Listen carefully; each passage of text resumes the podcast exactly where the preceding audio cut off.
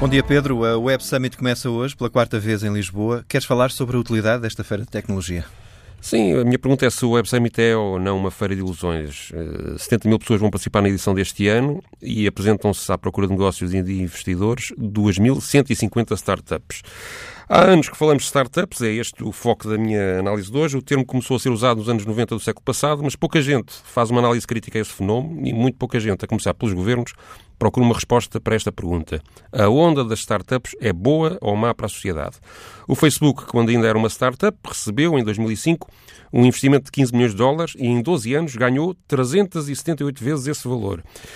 Casos como o do Facebook, da Google e ainda antes da Apple e da Microsoft criaram a ilusão planetária de que as startups são uma espécie de euro milhões para investidores que só têm de apostar alguns milhões de euros em ideias de jovens que apliquem tecnologias informáticas e de comunicações em produtos e serviços novos ou que inventem aplicações que reduzam significativamente os custos de produção de produtos já existentes.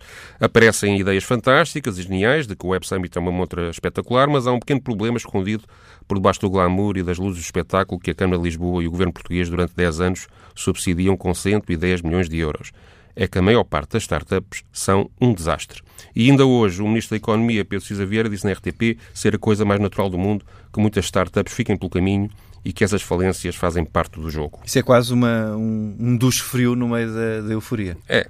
Um estudo com três anos da Informa da IB revela que uma em cada três startups fecha ao fim de um ano e outro terço fecha antes de fazer sete anos. E um estudo da CB Insight perguntou a empreendedores falidos a razão do seu falhanço. 42%, portanto quase metade, destes postos génios dos novos negócios responderam que faliram porque os produtos ou serviços que as suas startups faziam não correspondiam a uma verdadeira necessidade do mercado, ou seja, confessam que investiram em algo que aparentemente era simplesmente inútil. Isso é um, uma, um estudo que é transversal, eh, não é só português, mas tens exemplos?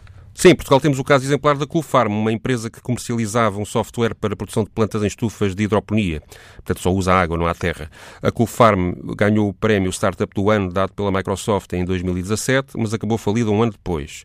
Ficou a dever quase um milhão de euros a 32 credores. O investidor que apostou nesta startup perdeu um milhão e meio de euros e os trabalhadores ficaram no desemprego. A Coolfarm, na sua curta vida empresarial, só conseguiu mesmo fazer uma única venda do produto que inventou. Se calhar este é um bom momento para, eh, neste arranque da website, para nos questionarmos sobre qual é de facto a diferença, o que é que é uma startup e o que é que isso difere de uma pequena e média empresa de que muito Sim, falamos. muitas pessoas dizem que qualquer pequena empresa, quando começa a sua atividade, pode ser considerada uma startup. Outros defendem que uma startup é uma empresa com custos de manutenção muito baixos mas que consegue crescer rapidamente e gerar lucros cada vez maiores.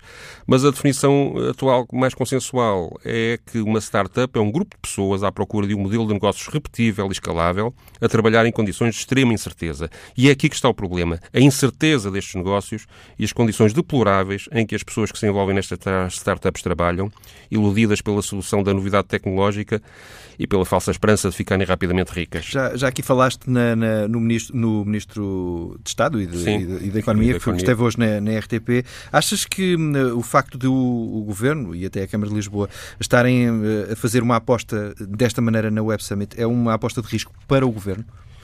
Bem, em Portugal as startups valem 1,5%, 1,1% do PIB, mas só dão 25 mil empregos, o que na minha opinião é muito pouco face à riqueza gerada.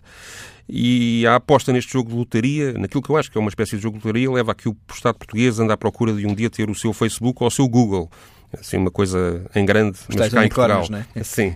O Governo criou em 2016 uma rede nacional de incubadoras que dá ajuda financeira durante um ano a projetos de startups e tenta promover a internacionalização das mais bem-sucedidas. Isto aqui não parece muito mal, mas o que me parece mais discutível é o Estado financiar investidores, frequentemente estrangeiros, que queiram apostar nestas startups, ou seja, o Estado paga a quem quer jogar na lotaria das startups, ou seja, põe pessoas a ficar ricas com o dinheiro dos outros, ou o nosso.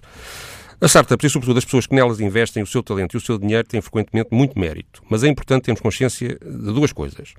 A prioridade dos apoios do Estado na área da economia não pode ser a de financiar a ganância não produtiva, quem quiser arriscar na incerteza que o faça. Feiras como o Web Summit não podem levar-nos a iludir a realidade. O euro milhões dos negócios só sai a muito poucos, a mesmo muito poucos. As feiras de ilusões divertem, mas não são a realidade. Pedro Tadeu, a opinião na manhã TSF às segundas-feiras.